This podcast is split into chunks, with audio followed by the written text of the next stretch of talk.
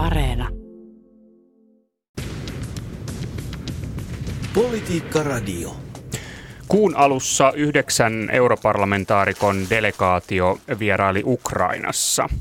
Vierailun aikana MEPit ilmaisivat vahvan tuen Ukrainan itsenäisyydelle, suvereniteetille, kansainvälisesti tunnustetuille maarajoille ja korostivat Ukrainan oikeutta valita itse liittolaisensa. Kykeneekö EU tukemaan Ukrainaa Venäjän uhkaa vastaan muutoin kuin kauniin sanoin? Tämä on Politiikka Radio, minä olen Tapio Pajunen. Politiikka Radio. Tervehdys Strasbourg, Euroopan parlamentti. Kaunista päivää sinne Strasbourgin radiostudioon. Kiitoksia. Hyvää huomenta. Ja tervetuloa siis Politiikkaradioon Sirpa Pietikäinen ja Mia-Petra Kumpula-Natri. Täällä siis Yle Helsinki ja Pasilan F2-radiostudio, jossa istuu Elsi Katainen. Tervetuloa Politiikkaradioon. Kiitoksia. No niin, tuota, kuun alussa yhdeksän europarlamentaarikon delegaatio vieraili Ukrainassa ja tätä vierailua johtivat ulkosuhteiden ja turvallisuuden ja puolustuksen valiokuntien puheenjohtajat Vierailun aikana parlamentin jäsenet ilmaisivat vahvan tuen Ukrainan itsenäisyydelle, suvereniteetille ja kansainvälisesti tunnustetuille maarajoille ja korostivat Ukrainan oikeutta valita itse liittolaisensa. Kauniita sanoja toisin sanoen, ää, mutta kykeneekö EU tukemaan Ukrainaa Venäjän uhkaa vastaan mitenkään muutoin kuin vain kauniin sanoin? Kyllä voi ja on tukenut ja tota, ne kauniit sanatkin on aika merkittäviä silloin, kun tota, ne tulee täysin yhtenäisenä. Tämä on ollut ö, hyvin poikkeuksellisen yhtenäinen kanta neuvostosta, komissiosta ja voi sanoa parlamentista aivan laidasta laitaa, joka lähtee juuri siitä, että Ukraina on itsenäinen, rajoja pitää kunnioittaa ja tähän on koko se Ukrainan kriisin alusta lähtien. Ja tämmöisiä sotilaallisia interventioita ei hyväksytä. Siinä, missä Venäjä yrittää hajottaa tätä yhteistyötä lähettämällä jokaiselle jäsenmaalle kirjeet erikseen, niin meiltä sitten tulee EUlta yhtenäinen kanta. Mutta ei se tähän jää, e, vaan tota, näiden diplomatiakeinojen, joita nyt on aika paljon sukuloitusti Putinin kanssa ja Lavrovin kanssa, niin juuri tällä istuntoaikana on hyväksytty ja komissio on esittänyt 1,2 miljardin tukipaketin Ukrainalle ja niitä aikaisempiakin tukipaketteja on hyvin runsaasti ja sitten olemme toki toimijana siellä Etyjissä ja Naton kanssa on täysin yhtenäinen kanta tähän kriisiin, niin kyllä siinä on sekä voimakas poliittinen että taloudellinen tuki ja ihan selkeä viesti myös siitä, että EUn puolelta tulee välittömät taloudelliset reaktiot, eli pakotteet, jos Ukrainaa hyökätään. Ja sehän tuosta oligarkian ja autokratian intresseihin kolahtaa paljon, paljon tota pahemmin kuin mitä me luullaankaan tai ajatellaan itse asiassa paljon pahemmin kuin esimerkiksi sotilaallinen pullistelu rajoilla. Sirpa kattavasti esitti asian haaran ja niin kuin totesi, niin tärkeintä tässä on se, että Eurooppa on myös tällaisessa kriisissä ja paineissa, mitä naapurustossa on, niin yhtenäinen omissa turvallisuusajatuksissaan ja, ja politiikassaan. Itse asiassa mulla oli mahdollisuus silloin viikolla ennen kuin tämä parlamentin delegaatio Ukrainassa vieraili, niin vastaanottaa näiden kahden puheenjohtajan kanssa niin USA-valiokunnan varapuheenjohtajan ominaisuudessa myös Yhdysvaltain delegaatio, joka pysähtyi Brysselissä matkalla Ukrainaan. Äh, Gregory Mix, heidän ulkovaliokunnan puheenjohtaja, johtama 13 kongressiedustajan vierailu oli täällä. Ja siinäkin oli mun mielestä sitä äh, hyvää henkeä, että, että puhutaan yhtenäisesti niin, että Ukrainalla on mahdollisuus itse valita turvallisuusjärjestyksensä. Eli viitataan NATOjen avoimen ovien politiikkaan, mutta niin, että ulkopuolelta annetaan tuki siihen maan itsenäiselle, demokraattiselle toiminnalle ja vallalle. Ja, ja sitä on niin kuin korostettu länsimaailmasta laajemminkin. Meillähän tehtiin täällä myös parlamentissa äänestyksessä kannatus sille, että EU rahoittaa Ukrainaa nyt 1,2 miljardia, koska tämä paine on tietenkin näkynyt myös taloudessa – ja se, että maa on ollut kahdeksan vuotta sodassa, yksi osa siitä valloitettu, epävakaus ei koskaan ole hyvä ja helppo alusta kasvulle ja luottamukselle ja työpaikkojen luomiselle, niin tällainen rahallinen apu on myös sitä konkreettista, mitä ollaan voitu tehdä. Eli en tiedä, onko se väärin sanottu, on ainakin niin kuin lupaus siitä, että Ukraina ei ole yksin ja, ja pakotteiden uhkahan on se meidän puolen tavoite taata se, että Venäjä ei tästä enempää tilannetta eskaloisi eikä tulisi missään muodossa rajan yli. Joo, kyllä poliittisen tuen vahvalla ilmaisulla ja yhtenäisyydellä on tärkeä sijansa tässä koko episodissa. Ja kyllähän se, että Venäjältä lähetetään 36 kirjettä ja se sai kaksi takaisin, vaikka muuta, muuta odotti, siis EUlta ja Natolta, niin oli niin kuin hyvä veto, kun pitkään keskusteltiin jo siitäkin, että Suomen ja Ruotsin pitäisi tällainen yhteinen kirja laittaa, mutta lopputulema oli kyllä hyvä ja selkeä viesti sekin. Ja tämä 1,2 miljardia, niin siitähän puolet on niin kuin nyt jo ollaan valmiita lähettämään Ukrainaan tällaisena oikein pikahätäapuna. Konkreettista on tehty. Vuonna 2014 asetetut pakotteet tietysti voidaan keskustella niiden vaikuttavuudesta ja arvioida näin jälkeenpäin, että onko se tuonut sitä, mitä ollaan haettu.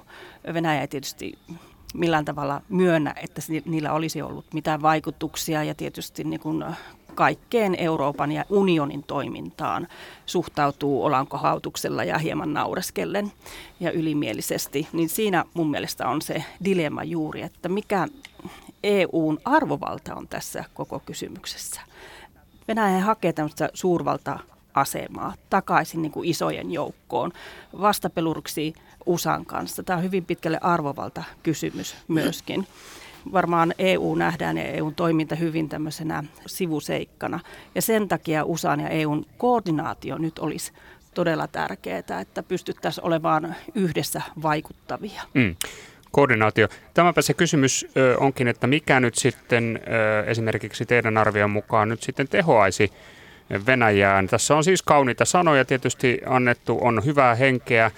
Venäjä halusi 36 vastausta ja sai vain kaksi vastausta, toisen EUlta, toisen Natolta. Ja sitten on pakotteet. Kysymys kuuluu, tehoaako tämä millään tapaa tähän tilanteeseen? Viimeksi tänään on tullut tietoja sieltä, että rajalta, että on arvioita, että joukkoja oltaisiin vain lisätty toisin kuin on sanottu. Pakotteiden uhka ja valmius siihen nostaa Venäjällä kynnystä uhitella. Mehän me emme tiedä, mikä on Venäjän ylimmän vallan koko strategia tai ajatus tai tavoite tällä joukkojen liikuttelulla ja rajalle tulolla. Mutta meillä on tiedustelu tietoa siitä, että joukkojen liikuttelu on niin vakava, että se mahdollistaisi hyökkäyksen ja siksi siihenkin on pitänyt lännen niin kuin ottaa vakavasti tämä. Mutta että, että millä sitä kynnystä voi nostaa, että tilanne ei menisi pahempaan, niin on se, että Venäjä joutuu miettimään, mitä tämä maksaisi ja, ja miten tämä niin kuin seurauttaisi.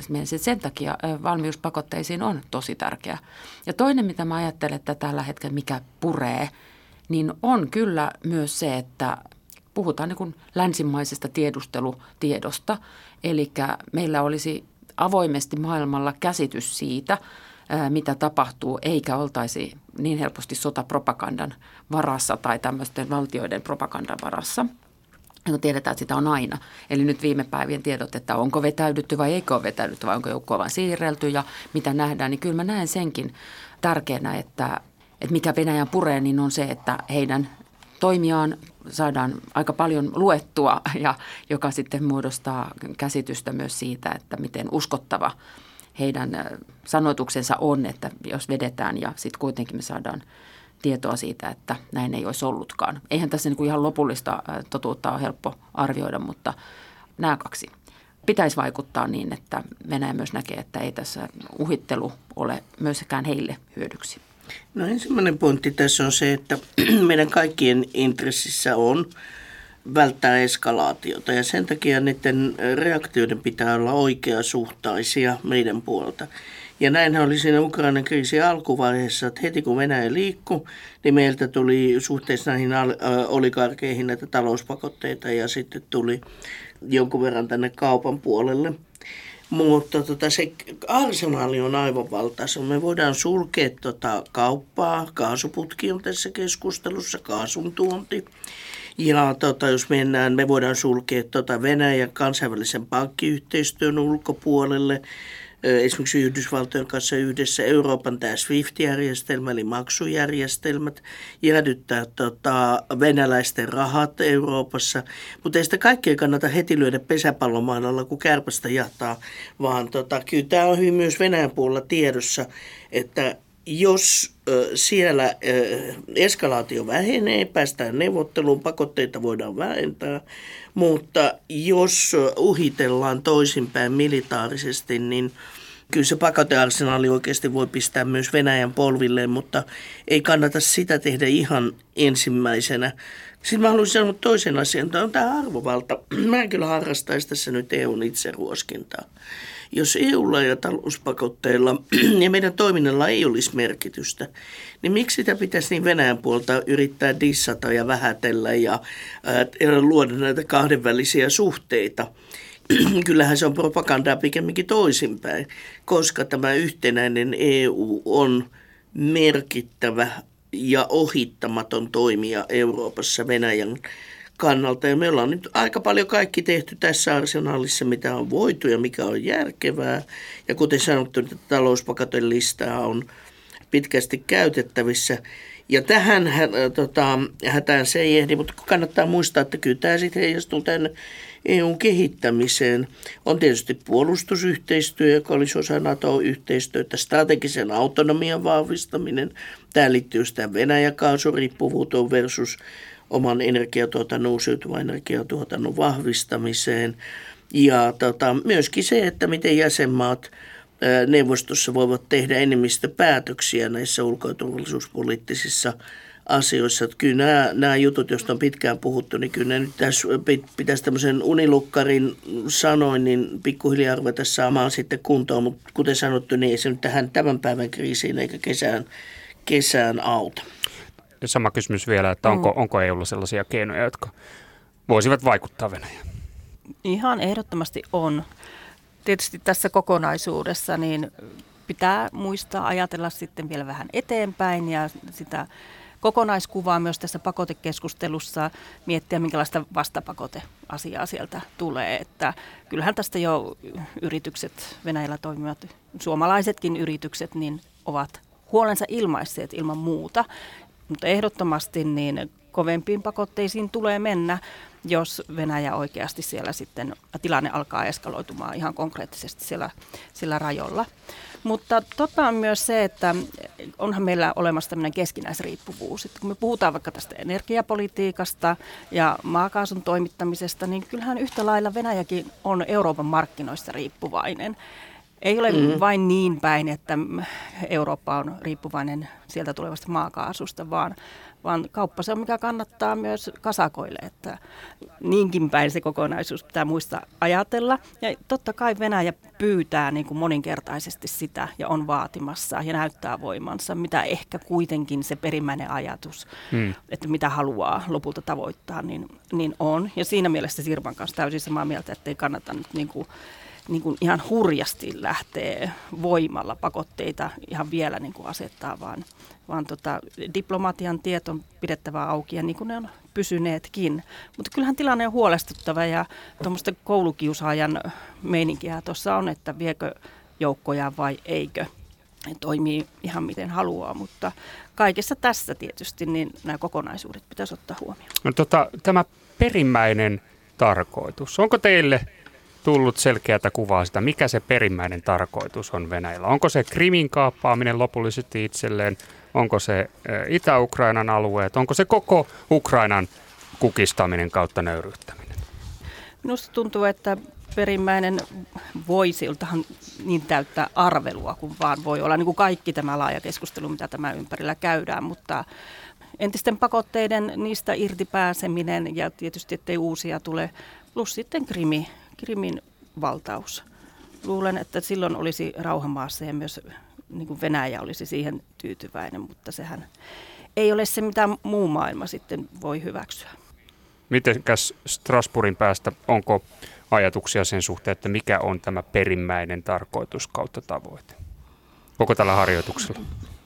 No en pääse Putinin pään sisään, mutta yleisarvioita akatemiasta ja poliittisessa keskustelussa on ollut, että omallekin kansalle valta-aseman näyttäminen, että olemme maa ja suurvalta, josta puhutaan yleensä poliittisilla johtajilla, varsinkin kun ovat pitkään vallassa, niin tulee semmoinen niin kuin keisariolo, että pitää kovasti niin kuin näyttää suuruuttansa. Ää, ei vain arjen parantumisella, vaan jotenkin nostaa itseensä sitten historian kirjoihin ja näyttää niin kuin valtavaa ja suurta. Kyllä se, on, se tavoite on saavutettu. Maailma puhuu Venäjästä. Venäjä ei ole sivumerkintä esimerkiksi Yhdysvalloille, jolla Kiinaan siirtyy painopiste tämän jälkeenkin, joka vaikuttaa myös tähän Euroopan oman turvallisuuden rakentamiseen nyt huolella. Sitten varmaan on etupiiriajattelua, jota me emme muissa maissa hyväksy. Tässä on ehkä tämmöinen tämän hetken niin kuin isompi kuva, että Ukraina on yksi tapaus ja, ja pelko. Ehkä sitten sillä puolella, että se leviäisi laajemminkin tämmöinen ajattelu, että – suurvalloilla olisi oikeus rakentaa vyöhykkeitä tai vaikutuspiirejä, jotka on niin kuin vähentäisivät niiden itsenäisten valtioiden asemaa, jotka siinä vaikutuspiirissä sitten olisi, vaan että ihmiset voivat tehdä tai valtiot voivat tehdä erilaisia sopimuksia, oli ne sitten kauppaa tai turvallisuutta omista lähtökohdistansa vapaasti ja se on niin kuin itsenäisten valtioiden hyvin tärkeä piirre ja sitä ei nyt haluta muuttaa. Eli kyllä tässä puhutaan myös Euroopan turvallisuusinfrastruktuurista, että sitä Ukrainan kohdalla ei tule lähteä muuttamaan, ettei tasapaino siitä koskaan sitten lähtisi enempää menemään. Ja sitten on tietenkin niin kolmantena sitten ihan se, että mit, mitkä maat haluavat heidän piirissään olla. Kun Sirpa tuossa käsitteli myös tätä Euroopan arvovaltaa, niin mä pidän sen myös tässä isona ja suurena. Se on myös ollut taloudellista eteenpäin menoa jokaisella jäsenmaalla. Ihan jokainen jäsenmaa on kehittynyt taloudellisesti hyvin. Jossain vaiheessa on Venäjä aktivoituu järjestämään vastaavaa unionia omalle alueellensa ja, ja tota entisten neuvostotasavaltojen liittojen kanssa. Mutta se, se ei ollut kovin demokraattisen näköinen, kun siellä kaikki valta pysyi Venäjällä. Ja, ja toki niin jotain kauppa- ja taloussuhteita tehtiin, mutta se ei oikein eri nyt demokraattisella pohjalla. Että kyllä tämä Euroopan malli on ihan hyvä ja, ja toivoa oli välillä paremmasta myös tuolla itänaapurissa. Mutta tämmöinen suurman valta yli demokratioiden, niin sitä emme tule hyväksymään. Jos se on tarkoitus, niin sitten tässä riittää neuvoteltavaa ja, ja tota erimielisyyttä, mutta toivottavasti se pysyy diplomaattisissa pöydissä ihan joka tapauksessa. Tota, toisen osapuolen intressien ja ajattelun ymmärtäminen, varsinkin konfliktissa, mutta muutenkin, niin on todella tärkeää. Eikä se tarkoita, että niitä ajatuksia jakaa tai hyväksyy. Venäjä on vanha suurvalta, silloin vanha tämmöinen sotilasmahtiajattelu, oligarkinen hallinto – ja autokratia voimissa ja me lähdemme pikemminkin tämmöistä yhteistyömallista, että jossakin pitkällä kuvitteellisessa tulevaisuudessa olisi järkevämpi, että meillä olisi jonkinnäköinen tiiviimpi talousliitto Venäjän kanssa Euroopalla, koska se hyödyttäisi kumpaakin osapuolta. Eli nämä näkökannat on hyvin erilaisia. Ja kyllä mä niin summaan samoin kuin tuolla Elsi ja ja tota, Mippe jo aikaisemmin, että tässä puhutaan niin kuin monesta asiasta – uhittelu. Kannattaa muistaa, että tämä on ollut uhittelu tähän asti. Ne joukot on pysynyt siellä tota Venäjän puolella, nämä uudet lisäjoukot. Niin se on semmoista pullistelua sille omalle, omalle väestölle ja kansalle ja voiman näyttämistä ja myöskin keskustelun siirtämistä pois niistä poliittisista kipupisteistä, mitä Venäjällä itsellä on. Tämä on yhteinen vihollinen ja näin edelleen. Toinen on tosiaan tämä etupiiriajattelu, josta Georgiahan oli ensimmäinen merkki.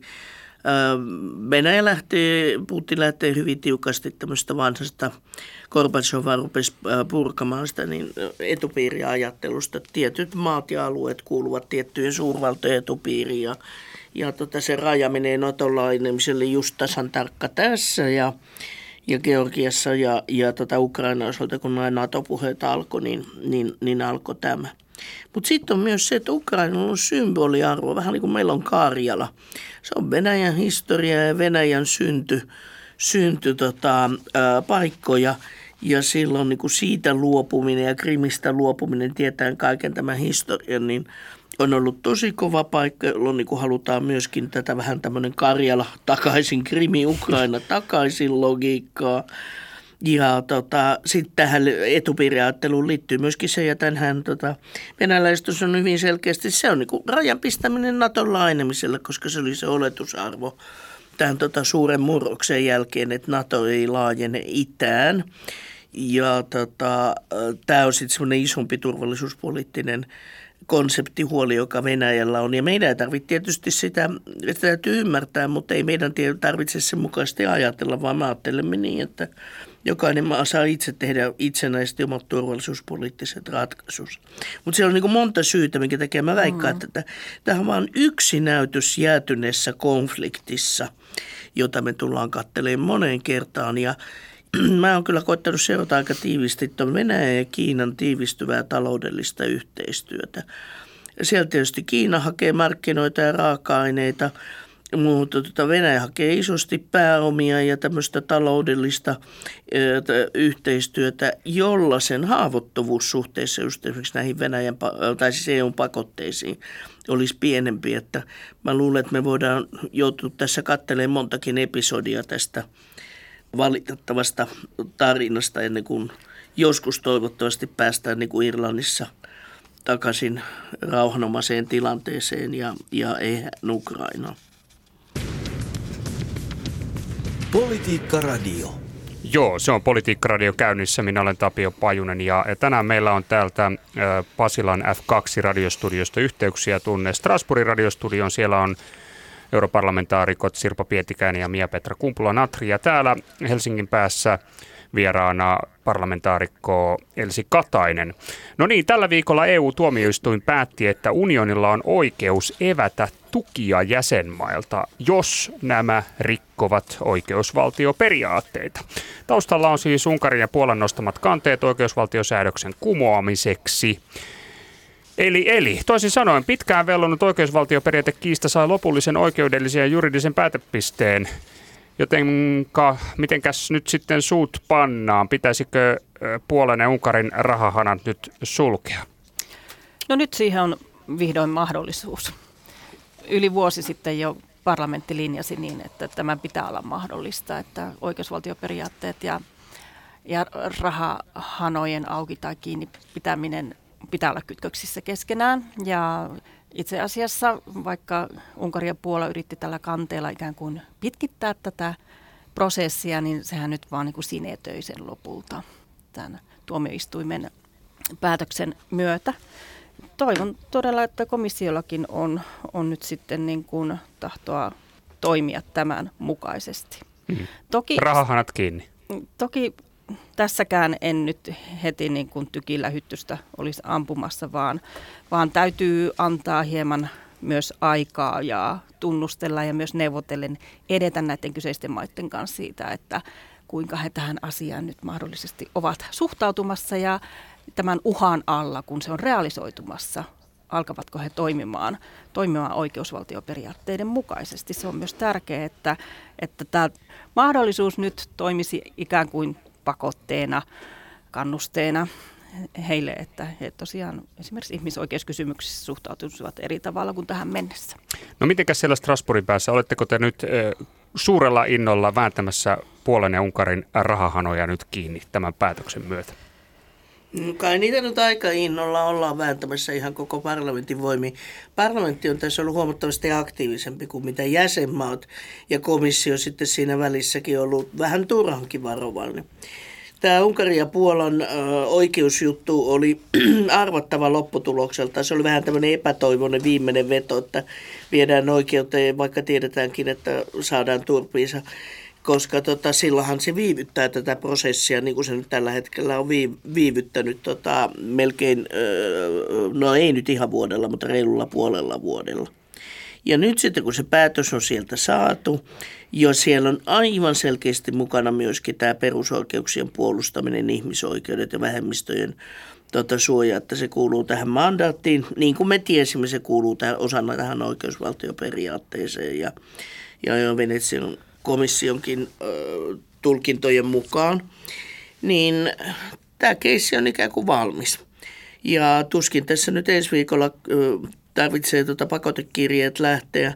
Mutta tämä on selkeä viesti Puolalle ja Unkarille ja nyt kun tämä on selkeä, niin sitten katsotaan tällä normaalilla kirjallisella menettelyllä ja yhteiskeskustelulla, korjaako Unkari ja Puola näitä omia ongelmiaan ja jollei, niin jälleen kerran ei ne talouspakotteet ihan pikkusia, onhan meillä paljon järeämpiä se periaatteessa.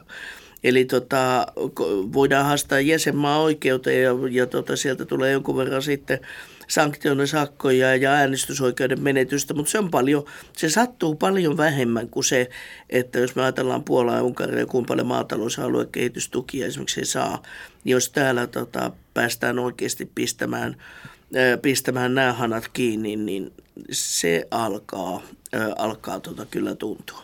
Ja näin mun mielestä pitää kyllä nyt ihan normaalin järjestyksen mukaisessa aikataulussa tehdä ja ja tota, toimia ja aika järkevällä pikaisella aikataululla myöskin. Eli loppuviimein hanat kiinni. Onko, onko Mippe samaa mieltä siellä? Tota, joo, meillä oli eilen tästä salissa keskustelu ajoitettu tähän iltapäivään ja kun tämä päätös oli sitten tullut, niin, niin tota, suurin osa ehdottomasti oli tämän takana, niin kuin on ollut koko aika. Toki sieltä hallituspuolueiden ihmisiä näistä kahdesta maasta käytti toisenkinlaisia puheenvuoroja ymmärrettävästi, mutta niistäkin maista niin, niin ihmiset, poliitikot muista puolueista, niin haluaisivat omalle kansalleen luotettavat tuomioistuimet ja ihmisoikeuksia ja välttää vaikkapa sitten abortin kielon saaneiden ihmisten kuolemia. Ja tota, eli puhutaan niin vakavista ihmisten oikeuksista, joita näiden maiden osalta on nähty rikkovan, kun rule of law eli oikeusvaltioperiaate ei toteudu. Ja sitten tässä on mun mielestä se vielä puoli, että, että kyllä niin kun EU-kassaan maksavana maana, jota kaikki maat tekee, ja sitten sieltä jaetaan niitä rahoja – niin ottaa myös päähän katsoa, että miten niitä rahoja menee korruptioon. Ja näissä maissa ei ole sitten enää oikeusjärjestelmää, joka pystyy sitä tarkistamaan, onko korruptioon mennyt rahaa ja, ja silloin se voi olla päähän myös niitä oman kansan ihmisiä, että, että rahat eivät tule käytetyksi oikealla tavalla. Ja tästä tässä on kyse. Keskustelun päätteeksi Clement Bon, joka on tuon Ranskan Eurooppa-ministeri, edusti Ranskan hallitusta salissa, niin sanoi, että, että he noudattavat yhdessä tehtyä lakia ja Ranskan puheenjohtajilla on mahdollisuus vaikuttaa niihin prioriteetteihin, mitä asioita käsitellään. Sen puheenjohtaja ei voi omaa agendaa vetää, mutta vähän nostaa asioita, että mihin, mitä kokouksiin tuodaan. Ja heidän puheenjohtajuuskauden ohjelmassa on oikeusvaltioperiaate korkealla.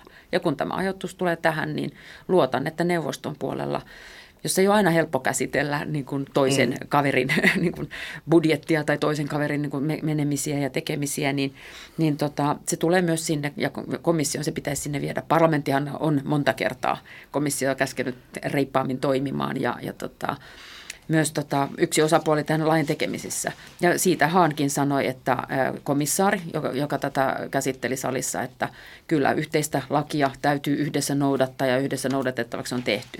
Vaikeaksi tässä tulee sitten vielä niin kuin osoittaminen, todentaminen, että tätä yhteistä unionivaraa on väärinkäytetty ja sen takia tämä sitten laukaistaan, mutta se on komission tehtävä tämän lain puitteissa, joka on tehty ja sen takia niin on pakkokeinona otettava käyttöön sitten näiden budjettien tai Euroopan rahojen näille maille antaminen. Nythän on vielä tätä elvytysrahaa ja, ja tota recovery-rahaa, että päästäisiin niin kuin tästä covidin aiheuttamasta taantumasta, työpaikkojen menettämisestä nopeamman kasvun vaiheeseen ja elpymään ja samalla siirtymään puhtaampaan, kestävämpään tulevaisuuteen, niin tässä olisi isot rahat odotettavissa ja, ja näissä maissahan EU-suosiohan ei ole huonoa. Sehän on vähän niin kuin outoa, että, että siellä tykätään EU-rahasta ja tykätään EUn tuomasta taloudellista avusta, mutta sitten ajatellaan, että sen voi saada niin kuin kepulikonsteinkin ja, ja tota, samalla rikkoen oikeusvaltioperiaatteita. Ja nyt se täytyy tehdä selväksi, että tähän yhteisön kuulumisella on myös sääntöjä. Mm. No niin, tota, siis Puola ja Unkarihan saavat elpymisvälineestä EU-vuosibudjeteista kymmenien miljardien tuet. Mm. Komissio on jo ö, jättänyt käsittelemättä Puolan ja Unkarin elpymisvälineestä hakemat ö, tuet nyt tässä vaiheessa. Mutta siis Puola ja Unkarihan reagoivat tähän tuomioistuimen päätökseen jyrkästi. Heidän mukaan EU käyttää valtaansa väärin. Puolalaiskommenteissa puhutaan maata vastaan kohdistuvasta hyökkäyksestä ja Orban on väläytellyt jopa maansa eroa EUsta. Niin Elsi, miten, mitä mieltä olet? Käyttääkö EU tässä valtaansa väärin, kuten Puola ja Unkari sanovat? Ei, kyllä EU käyttää tässä valtaa ihan oikein ja oikeudenmukaisesti. Tässä onkin hyvin perimmäinen kysymys se, että EU-kansalaiset myös kokevat niin, että kaikkien jäsenmaiden täytyy pelata samoilla säännöillä ja että se antaa sille niin kuin koko EUlle tämmöisen olemassaolon oikeutuksen.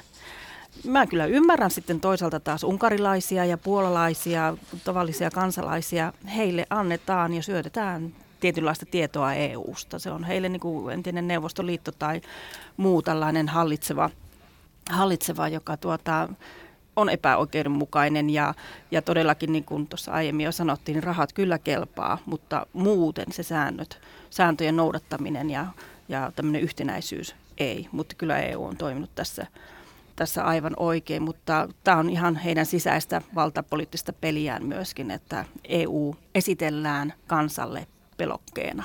Hmm. No mitenkäs vielä Strasbourgin päästä tähän sama kommentti, että mitä ajattelette, käyttääkö EU valtaansa väärin, koska siis Unkari ja Puolahan ovat useasti tuoneet esiin, että tämä käsite on hähmäinen, tämä oikeusvaltioperiaatekäsite, että ei sellaisen perusteella tällaiseen voisi mennä. No meistä kuka tahansa voi sanoa mistä tahansa käsitteistä tuoli on hähmäinen käsite, kun on monenlaisia tuolia, mutta kyllä tämä oikeusvaltio nyt on niin selkeä kuin Black ja se on tota, kansainvälisessä oikeudessa, se on tota, YK käsitteistöissä ja sopimuksissa, se on tota EUn perussopimuksissa. Siksi mä sitä kannattaisi joskus katsoa vähän muidenkin sitä Venetsian äh, komissiota, jonka tehtävänä on juuri tulkita ja avata sitä. Ja sieltä löytyy kuulkaa satoja, jos ei tuhansia sivuja, kuten myös itse asiassa sitten Euroopan neuvostonkin omasta tulkinnasta ja yhteistyöstä. Eli e, ei tässä ole toista puhetta, mutta tämä nostaa sen toisen asian esille, että, ja siksi minusta tosi hyvä, että puhuttiin tänään Ukrainasta oikeusvaltiosta, niin me eletään aika tiukkoja aikoja. Meillä on tietysti tämä ilmastonmuutos ja ympäristöpaine, joka herättää ihmisissä aivan aiheesta huolta suuntaan ja toiseen – sitten meillä on nämä ulkoiset uhat, joista aikaisemmin puhuttiin, mutta meillä on yhä edelleen tämä sisäinen uhka, joka on trollaaminen, vihapuhe, se on tota, suoranainen valehtelu, se on tämmöiset oligarkiset, populistiset, suorastaan natsistiset liikkeet, mitä meillä on. Ja tota, vähän se, että mikä tahansa höpö höpö, jota esimerkiksi 30 vuotta sitten politiikassa ei noin vaan olisi heitelty – niin tavallaan nyt näin voi sanoa, sanoa, että tuoli ei ole tuoli, kun se on pöytä, siksi kun minä sanon, että se on pöytä. Ja tota, sitä kautta se on nyt se surullisin esimerkki on Unkari ja Puola on kyllä aika, aika samoilla viivoilla. Mitä tapahtuu, kun tällainen äärioikeistolainen populistinen liike johtaa maata? Ja jos meillä olisi enemmänkin tämänlaisia tapauksia, niin ei tätä EUta nyt ole rakennettu kuin yli 60 vuotta. Niin, mutta kyllä se niin kuin palasiksi ihan muutamassa vuodessa saisi niin kuin minkä tahansa inhimillisen järjestyksen. Ja tota, niitä kipuiluja sen jälleen rakentamista tehtäisiin sitten todella, todella kauan. Että mä toivon, että hyvin vahvasti tämmöinen kansalaisymmärrys, mistä kaikesta tässä on kyse. Ja myös se mielenkiintoinen piirre, että varsinkin Unkarista, mutta Löpen Ranskasta ja monet muut tahot, niin juuri näillä populisteilla tuntuu olevan kumman lämpimät välit ja sympatia myöskin Venäjää kohtaan ja, ja tota, se, se politiikka tuntuu aika pelottavalla tavalla löytävän sieltä niin kuin yhteistä säveltä. No Mippe vielä lyhyt kommentti tähän, niin eiköhän siellä olla siinä sitten tämä keskustelu. Joo, ehkä sitten kertauksenomaisesti, että meillä on yhdessä tehty laki ja nyt siitä on Unkari ja Puola valittanut ja se on myös tuomioistuimissa käsitelty. Jos tämän jälkeen vielä väittää, että EU toimii väärin, niin sehän on jo oikeusvaltion kyseenalaistamista. Kun ollaan tehty demokraattisesti laki yhdessä ja ollaan se tuomioistuimissa tarkastettu, niin millä muulla voi enää sitten väitellä? Ehkä juuri tuolla Sirpan imitoimalla äh, tavalla, että totuusta voi välttää ja tehdä. Musta vielä niin kuin surullista, kun kysyit, että, tai että miten tätä, tuleeko huksittia vai mikä unksittia sitten, että jos niin kuin Orban uhkaa lähteä koko unionista, niin surullistahan siinä on se, että unkarilaiset ovat keskellä Eurooppaa, ovat päässeet demokratiaksi, ovat sitä joutuneet menettämään osittain.